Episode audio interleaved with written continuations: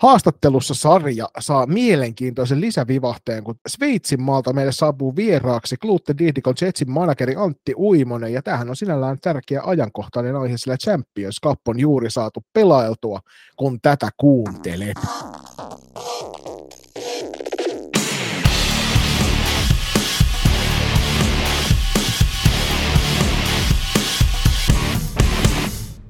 Tervetuloa mukaan Loistokästin taajuukselle Antti Uimonen. Joo, kiitos paljon kutsusta. Hienoa olla mukana. Joo, tervetuloa munkin puolesta.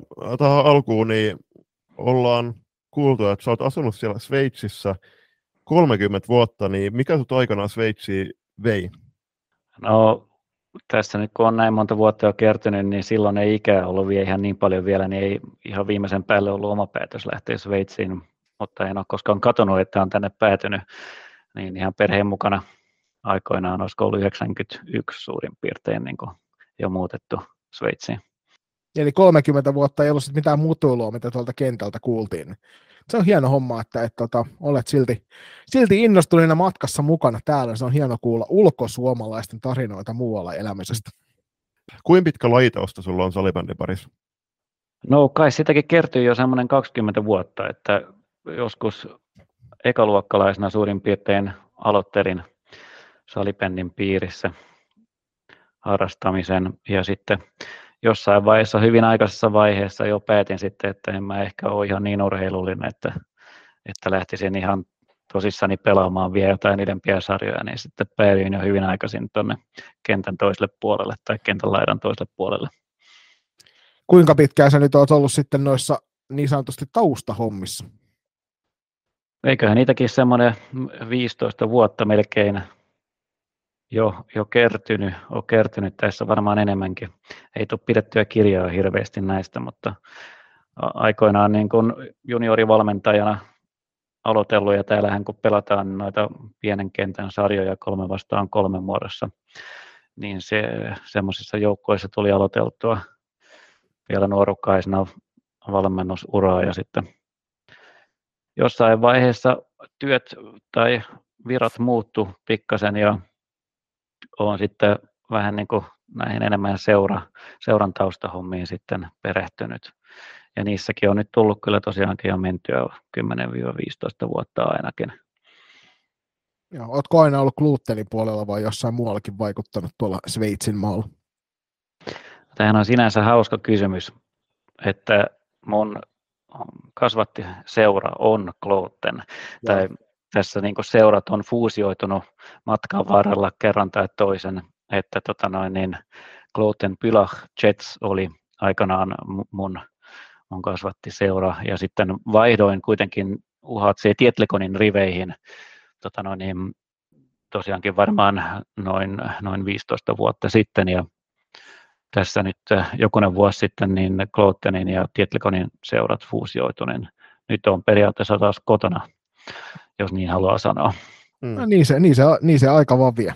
Minkälaisia hommia sä oot tehnyt tuon managerin homman lisäksi se tausta, taustavaikuttajana? Teetty valmentajana, mutta onko ollut jotain muita hommia? No siihen kerkesi tulla Tietlekonissa kaksi vuotta jopa seuran presidenttinä.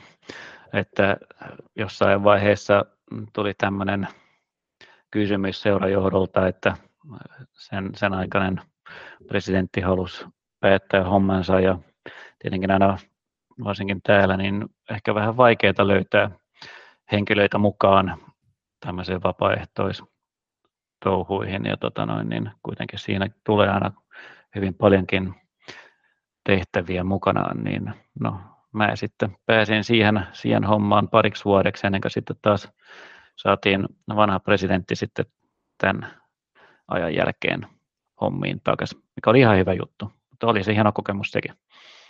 Ja nyt tosiaan toimit tuossa Gluten Digital Jetsin managerina, niin mitä tämä managerin homma pitää sisällään tuommoisessa naisten edustusjoukkueessa? No meillä se on lähinnä niin, että meillä on aika hyvin nykyään asiat seurassa, että meillä on kolme henkilöä, jotka hoitaa naisten tai yleensäkin seuran urheilupuolen toimintaa, että meitä on kaksi henkilöä, jotka jotka tota noin, hoitaa tätä meidän naisten ja sitten U21-ikäisiä tyttöjä. Ja sinne yritetään aina joka vuosi rakentaa hyvää joukkuetta tietenkin vuoden aikana käydään paljon keskusteluja pelaajien kanssa, valmennuksen kanssa ja tämmöisiä. Ja sitten kun tulee turnauksia kuin Champions Cup tai kesällä, kun käytiin Prahassa pelaamassa Czech Open, niin tämmöisiä sitten järjestetään joukkoille, hoidetaan nämä kaikki taustahommat, että matkat sujuu mukavasti. Eli toisin sanoen viedään niin, kuin niin lähelle ammattilaisuutta se pelaajan tekeminen siellä arjessa kuin mahdollista. Se on kyllä ehdottomasti meidän tavoite ollut aina, että pelaajat voi keskittyä siihen pelaamiseen aina sinä aikana, kun he on meillä treeneissä tai peleissä, että mehän ei pystytä vaikuttamaan siihen, että mitä tapahtuu muuten päivän aikana, kun kaikki kuitenkin käy koulua, opiskelee tai käy töissä, niin niihin me ei hirveästi pystytä vaikuttamaan, että yritetään sitten kuitenkin, että siinä tapauksessa tai siinä vaiheessa, kun pelaajat tulee hallille, niin että ei tarvitse mistään muusta enää huolehtia, kun ottaa mailla käteen ja lähteä pelaamaan. Kuuluuko tuohon managerin työhön myös kontaktien luomista muihin seuroihin? Kyllähän se on myös meidän homma ehdottomasti, että sitten otetaan yhteyttä myös, myös pelaajiin, uusiin pelaajiin, joita me halutaan nähdä meidän joukkueissa. Ja joskus kontaktit muihin seuroihin on vähän helpompia, joskus ne on vähän vaikeampia. Ei aina hirveän, hirveästi ilolla oteta vastaan meidän yhteydenottoja, että no, kuka nyt sitten haluaa, hyvä pelaaja lähtisi pois omasta seurasta, mutta kuitenkin on ehdottomasti myös meidän hommia. Nyt on pakko kysyä vielä tuolle ulkosuomalaisena, niin kuinka paljon helpompaa on ollut taivutella suomalaispelaajia tulemaan tuonne Gluten Dietlikon Jetsiin, kun sä pystyt kuitenkin heidän omalla äidinkielellään sitten puhumaan heidät tänne, sinne suuntaan? No ei se kyllä hirveän paljon helpompaa varmaan on ollut kuin kellekään muulle. Ainoa valtti, mikä mulla on, jos kuitenkin sanoit, niin äidinkieli. Mutta yritetään aina meidän omilla vahvuuksilla, mitä me seurana pystytään tarjoamaan, niin houkutella pelaajia. Ja, ja tosiaankin Sara Piispa saatiin tänä vuonna houkuteltua. Me oltiin jo yhteyksissä vuotta aiemmin. Silloin ei halunnut vaihtaa ymmärrettävästi, kun oli MM-kisavuosi, että sai pelattua tutussa ympäristössä myös sen kisavuoden vielä. Mutta nyt saatiin hyvä vahva pelaaja meidän rinkiin ja mä olen siitä iloinen ja ylpeä, että taas pitkästä aikaa saatiin myös suomalaispelaaja meidän joukkueeseen. Niin, tai aina pitää erikseen mainita, kun Sara Piispa sanotaan, että kanssa kotkalaisia, kanssa kotkalaisia. Hyvä Sara. Mm, juuri näin. Äh, voiko paljastaa, että missä kohtaa noita yhteydenottoja aletaan tekemään noihin uusiin pelaajiin, että onko se syyskaudella vai kevätkaudella vai milloin niitä kontakteja aletaan luomaan ja tunnustelemaan sitä ilmapiiriä? No me yleensä syyskauden aikana kartoitetaan meidän omaa tilannetta ja sitä kautta sitten ensin tietenkin puhutaan omien pelaajien kanssa, annetaan heille palautetta meidän puolelta, he antaa oman palautteensa meille ja sitten uuden vuoden puolella, niin kuin nyt näinä aikoina, kun tässä mennään, niin varmaankin aletaan ensimmäisiä kontakteja sitten avaamaan. Ulkomaille täytyy sanoa, että useimmiten myöhemmin. Että on ollut vähän semmoinen, että varsinkin Suomessa ei olla hirveästi tykätty, jos kauden aikana otetaan yhteyksiä pelaajiin. Että se on ehkä vähän eri kulttuuri kuin mitä täällä on. Täällä se on ihan, ihan normaalia, että noita keskusteluja pitää käydä jo aikaisemmin, että, että ei niitä pysty käymään sitten keväällä kauden jälkeen, kun joukkueen pitäisi olla periaatteessa jo rakennettu.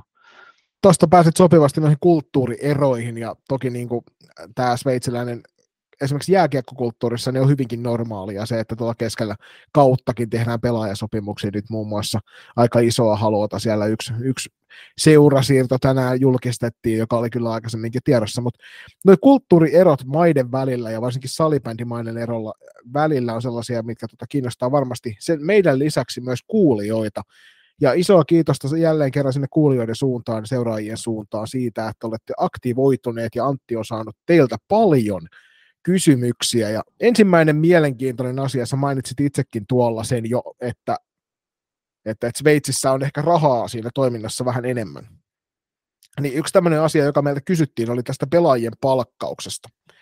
Ja itse asiassa ollaan itsekin luotu Sveitsin suuntaan tuossa kontaktia ja sieltä tiedetään, että, että muun muassa tutustumaan tuleville pelaajille tarjotaan muun muassa majoitusta tai maksetaan mahdollisesti lentoliput ees taas, jos, tuli, jos on tarpeeksi kovan luokan pelaajasta kyse, niin miten, tota, miten tämä pelaajien rahatilanne teidän, teidän tota, salibändikulttuurissa menee? Ehkä niin on sanottava, että varmaan kukaan ei ihan suoraan palkkaa pelaamisesta saa täälläkään. Että miesten puolella varmaan on hyvinkin seuroja, jotka pystyy ja nykyään maksavat ihan sveitsiläispelaajillekin jonkinnäköistä pientä palkkaa pelaamisesta.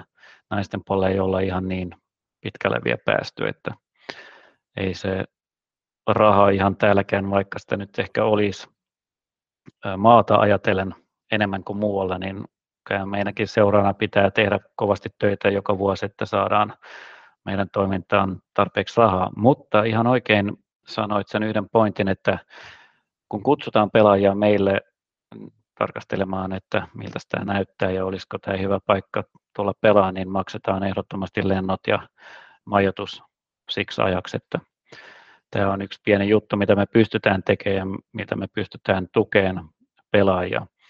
Ja varmaan usein kuultu asia pelaajiston keskuudessa on myös se, että täällä tota noin, niin vakuutukset on suht kalliita, varsinkin sairauskassa. Ja sen takia usein pelaajat jopa pyytää nykyään jo, että seurat maksaa tämän osan. Että se vähän vaihtelee. Me joillekin pelaajille me maksetaan koko kauden aikana majoitus tai asunto.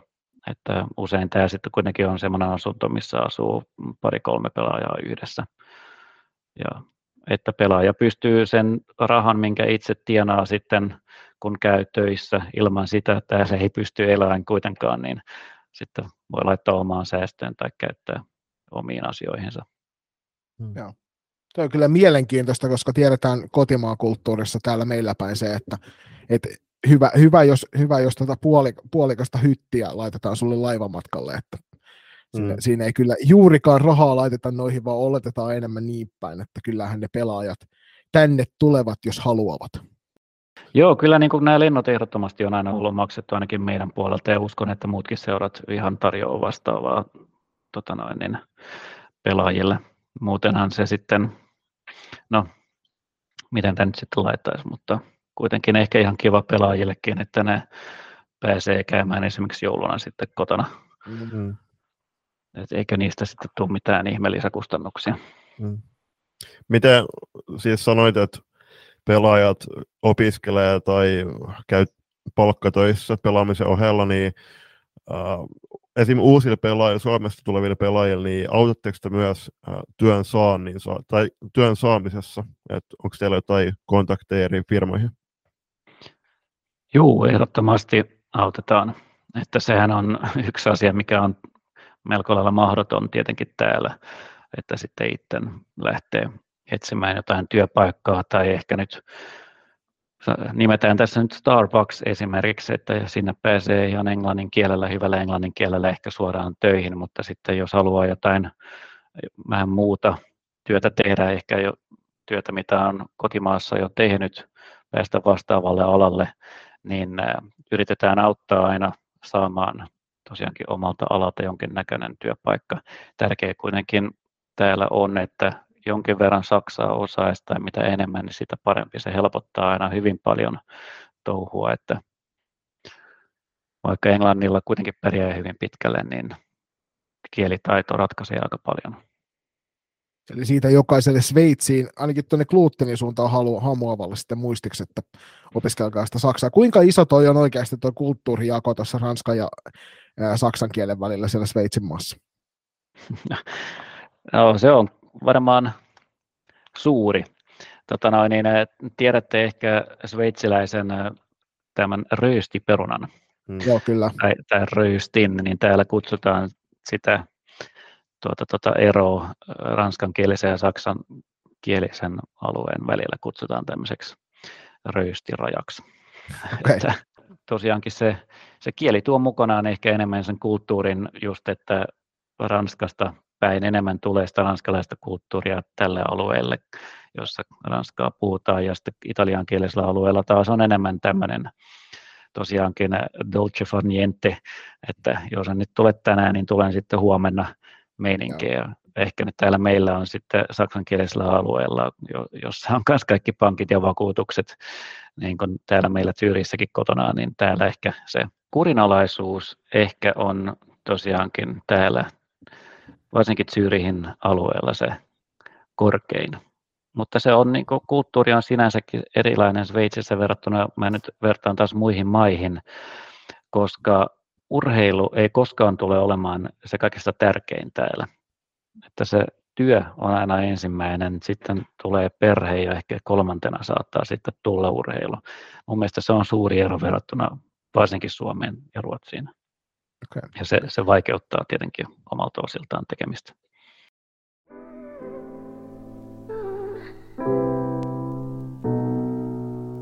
Lenkkipoluille, reenimatkoille ja pidemmille bussireissuille seuraksi. Loistokäästä.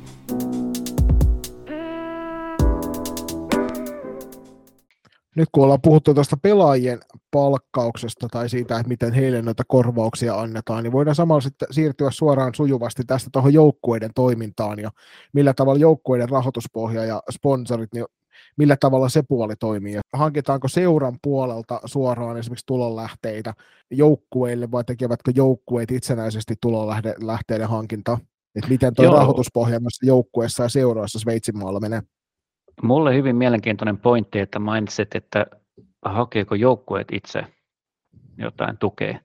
Ei kuitenkaan niin, että kyllä seura hoitaa aina kaikille joukkueille tarvittavat tota noin, rahoitukset. Että seurassa tietenkin on sponsori vastaava. Meillekin tuli nyt tänä kesänä uusi, uusi henkilö mukaan, ja joka pystyi tota hankkimaan hyvin montakin uutta sponsoria. Sai meidän juniori junioriosastolla kokonaan uuden pääsponsorin, ja mikä nyt ei ole mitenkään hirveän helppoa koskaan, varsinkin koronan jälkeen se vaikutti suuresti toimintaan ja monet potentiaaliset sponsorit pikkasen rupes vähentämään niin kuin tämmöisiä sponsoritoimintoja, mutta kuitenkin meillä on varmaan ihan suht hyvä tilanne meidän seuran suhteen, että siellä on yksi henkilö, joka hoitaa tätä työkseen melkein, no itse on, itse on äh, lentäjä ammatiltaan, mutta hoitaa sitten vapaa-aikana niin näitä meidän seuran sponsorihommia. Että pelaajat, tämän lisäksi niin pelaajat voi, voi aina niin etsiä vielä joka kausi itselleen henkilökohtaisia sponsoreita. Meidän seurassa se pidetään niin maksimissaan kolmessa ja tapana on sitten printata näiden logot esimerkiksi lämmittelypaitaan ja ja laitetaan sitten äh, nettisivuille pelaajaportretin viereen näiden firmojen logot, tämmöistä touhua, että pelaajat pystyy itsekin rahoittamaan sitä omaa pelaamista vielä jollakin tavalla lisää. Minkä tyyppisiä pelaajia Alppimas tulee? Mikä on se semmoinen peruspelaaja, prototyyppi, minkä sä luonnehtisit, että sveitsiläinen salibändipelaaja on? Mä luulen, että se on semmoinen juttu, mikä on tässä aika vahvasti muuttumassa tällä hetkellä. Nyt kun naisten maajoukkoissa tuli suuri ikä, ikä tota noin, niin muutos viime kisojen jälkeen, sieltä lopetti näitä pitkään pelanneita meidänkin joukkoissa monta näitä pelaajia on ollut, Michel Viki, Julia Sutter esimerkkeinä, niin, niin nyt ehkä on enemmän semmoinen taitava, älykäs, röyhkeä ja miten sen sitten vielä muuten kuvailisi. Tämä nykyajan nuori sveitsiläis nais- tai tyttöpelaaja. Aiemmin se oli ehkä enemmän, että se meni sen myös fyysisyyden kautta, että aina niin kuin kunto on ollut hyvä, pelaajat on ollut erittäin hyvin, hyvin treenattuja ja sitä kautta ehkä jos taktisesti ja teknisesti ei olla oltu parempia kuin vastustajat, esimerkiksi suomalaiset tai ruotsalaiset, niin sitä kautta, että on aina jaksettu juosta, niin on pystytty jonkin verran sitten niin kuin tätä eroa vähentämään. Mä luulen, että tämä kuitenkin muuttuu tässä paraikaa jonkin verran, koska tosiaankin meilläkin löytyy joitakin, montakin pelaajaa, joita on ollut iso, iso ilo katsella niin kuin nyt tässäkin kauden, syyskauden aikana kuinka ne niin kuin uskaltaa ja haluaa pelata asioita, mitä ei niin näiltä vanhemmilta pelaajilta koskaan nähnyt, vaikka ne ehkä olisi osannut, mutta ne ei sitten taas uskaltanut tai ollut tottunut käyttämään näitä taitoja. Niin ehkä tämä sosiaalisen median kultakausi on sellainen, että se muuttaa myös sitä, että ei ole olemassa enää tietyn maan tietyn tyylistä pelaajaa, vaan se ehkä se pelaajatyyppi on sitten laajempi otanta, koska me ollaan tätä Suomen maassa huomattu ihan samaa muutosvirtaa siihen suuntaan, että pelaajat kehittyy röyhkeämmiksi ja taitavammiksi ja niillä on enemmän itseluottamusta jatkuvasti, että mitä, mitä näitä nuorempia tuonne ilmestyy edustusjoukkueen siihen maajoukkueeseen, niin jotenkin tuntuu, että semmoinen sisältä kumpuava itseluottamus siihen omaan tekemiseen on koko aika vaan vahvempi. Joo, ehdottomasti. Hieno kuulla, että Suomessakin kehitys menee samanlaiseen suuntaan, että vaikka tietenkin tämä niin kuin salibändi taituruus on ollut mun mielestä Suomessa aina paljon pidemmällä ja korkeammalla kuin mitä se Sveitsissä on ollut, että jo nuoremmassa iässä pelaajia valmennetaan paremmin kuin mitä se täällä on mahdollista, että täällä puuttuu ehdottomasti hyvin paljon valmentajiakin tällä hetkellä, että pystyttäisiin edelleen viemään tyttösalibändin toimintaa eteenpäin. Hmm. Onko teidän pelityylissä samankaltaisuuksia, onko se äh, samanlainen verrattuna esimerkiksi Sveitsin U19-maajoukkueeseen tai Sveitsin naisten maajoukkueeseen? Vai onko teillä ihan, ihan oma pelitapa? No, tämä on niin mielenkiintoinen kysymys, että meillähän kävi niin, että jouduttiin tuossa joulukuun puolessa välissä vaihtamaan meidän valmennustiimi kokonaan. Että en osaa nyt sanoa suoraan, että miltä meidän pelityyli nyt tulee uuden valmennuksen kanssa sitten näyttää, mutta kyllä se nyt, mitä tuli nähtyä tuossa syksyn aikana EFTissä, kuinka tämä nuorempi uusi Sveitsin A-maajoukkue pelasi, ja nyt tyttöjä en ole kyllä nähnyt mutta sielläkin kuitenkin on hyvät valmentajat tällä hetkellä, niin, jotka ajaa myös eteenpäin tätä kehitystä, mitä nyt tässä itsekin ollaan huomattu tapahtuvan. Että mun mielestä ihan oikeaan suuntaan mennään, että sieltä tulee semmoista enemmän uskaltavaa ja röyhkeätä pelityyliä, että ei niin kuin pelätä ollenkaan näitä NS suuria maita, jos nyt niinkään voi sanoa, eihän Sveitsi mikään, mikään salibändin pikkumaa ole, mutta kuitenkin Ruotsiin verrattuna varsinkin naisten puolella, niin on ollut aina, aina suuri ero.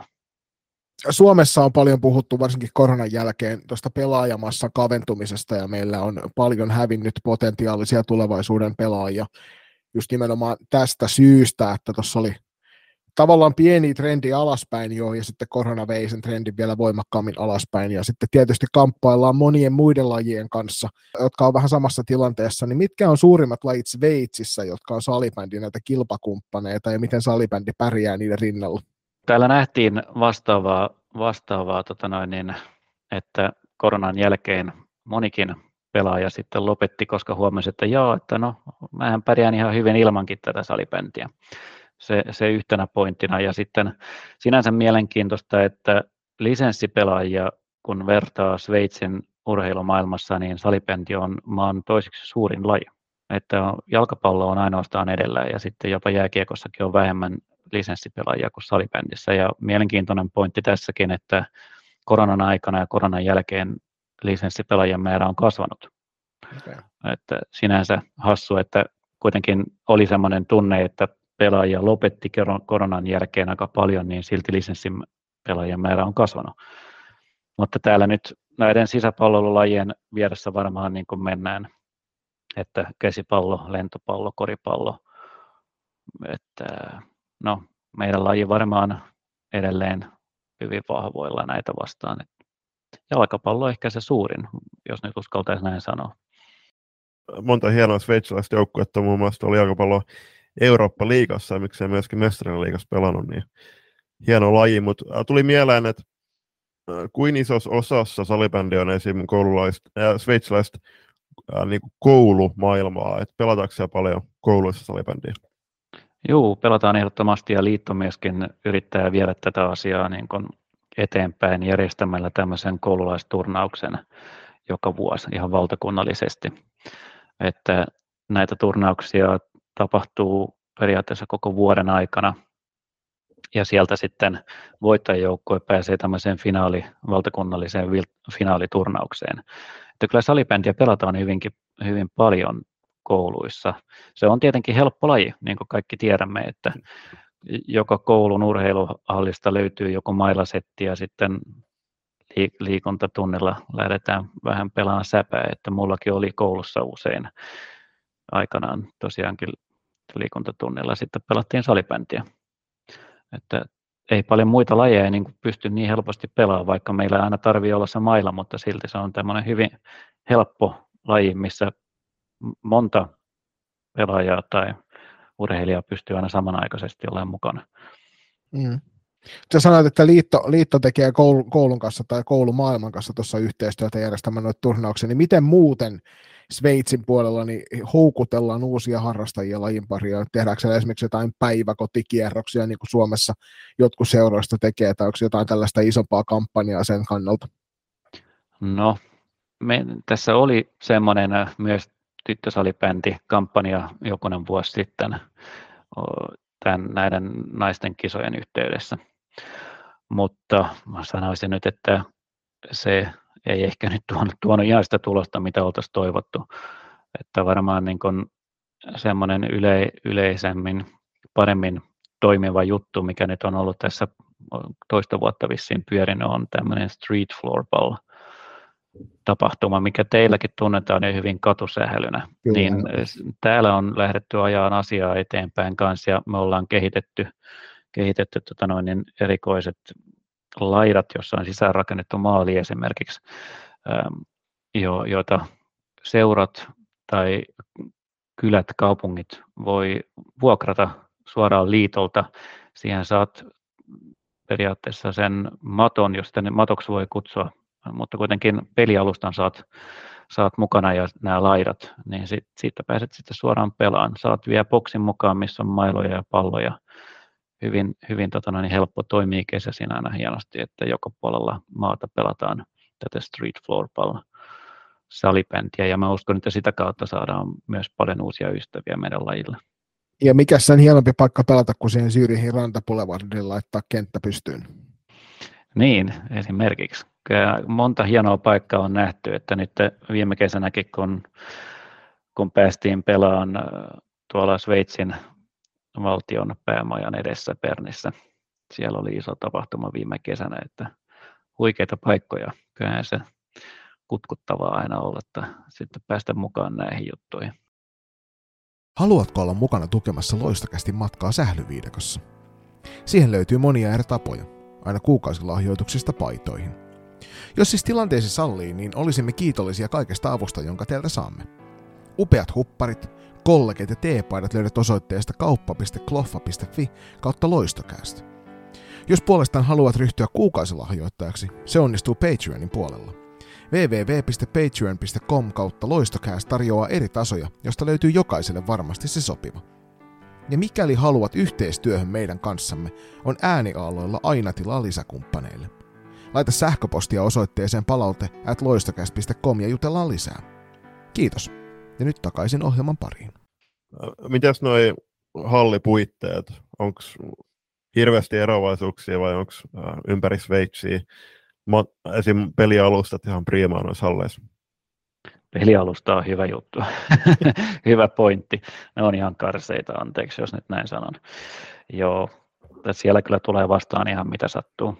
Et, että me, me saatiin tuossa nyt kolme vai neljä vuotta sitten ihan oma halli, joka yksityisesti on, on rahoitettu, joka on melkein ainoastaan meidän käytössä, että meillä on sinänsä hyvät puitteet, jossa on hyvä matto, jossa on pelkästään salibändin merkkaukset, että tämmöistä tarvittaisiin enemmän tänne, että mä luulen, että Suomessa hallitilanne on paljon parempi yleisesti, koska tosiaankin urheilun, urheilun sija yhteiskunnassa on parempi tai korkeammalla kuin mitä se on täällä, niin täällä kylät tai kaupungit aina useimmiten, jos ne joutuu uuden hallin rakentamaan, niin ne rakentaa tämmöisiä kaksi kolmasosaa salibändikentän kokoisia halleja, mikä on ihan typerää niin kuin tietenkin meidän mielestä, mutta se on tämä normi, mikä täällä on olemassa, mikä sun on rakennettava, jos rakennat koululle uuden hallin. Ja tämähän on siis myöskin Suomessa, täällä, ainakin mm, Turun kyllä. alueella,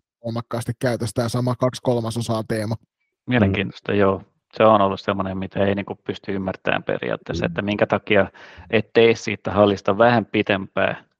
Se helpottaisi monen seuran olemista. Ja sitten tietysti mehän ei oltaisi tyttö- ja naissalibändiin keskittyvä podcasti, jos me ei kysyttäisi, että millainen on toi jakauma poika- ja tyttöpelaaja, mies- ja naispelaajien kesken Sveitsissä. Et Suomessa se on suurin piirtein 15-85. Pyritään sitä koko aika nostamaan tietysti ylöspäin, mutta onko sulla minkäännäköistä hajua, että mikä se Sveitsissä mahtaisi olla? No ei mulla valitettavasti ole kyllä mitään, mitään virallisia tietoja tämän asian suhteen, mutta en näkisi sitä ihan niin dramaattiseksi eroksi kuin mikä ehkä sen nyt kuulostaa Suomessa olevan. Että mä luulen, että se täällä ero on vähän, vähän pienempi, että olisiko sitten joku 25-75 tai 30-70 näillä paikkeilla, mutta ehdottomasti paljon vähemmän tietenkin tyttöjä ja naisia täällä myöskin, jotka lajia harrastaa. Sitten noihin, totta kai, tunnelmiin. Ainakin me oltiin Uppsalassa katsoa naista niin siellä en mä tiedä mikä niiden virallinen nimitys on, mutta semmoiset lehmän kellot, niin sveitsiläis kannattaa toinen sinne IFO Arenalla ja oli ihan mielettömän hyvä tunnelma. Ja mitä nyt katsonut esim. Sveitsin miesten liigan pu- pudotuspelejä striimivälityksellä, niin siellä on tosi hieno tunnelma. Mutta onko tämä sitten arkipäivää vai kumpuako sielläkin myöskin hallit tyhjyyttää niin kuin täällä Suomessa? Kai ne enimmikseen sitä tyhjyyttä kumpuaa valitettavasti, että tietenkin kun mennään ratkaisupeleihin tai jos on tämmöisiä tapahtumapeliä, jota, pelejä, joita täällä yritetään järjestää, niin, niin sinne saadaan houkuteltua ehkä vähän enemmän katsojia. Että täällä on periaatteessa miesten puolella on yksi seura, joka on hyvin positiivinen esimerkki toiseen suuntaan, että Wintertourin miesten joukko, jolla on upea halli, mikä vetää vajaat 2000 katsojaa, niin ne, on, ne myy joka vuosi yli tuhat kausikorttia ja siellä käy semmoinen tuhannen hengen keskiarvo myös yleisöä, että tosi hyvä esimerkki siitä, että miten asia voisi toimia.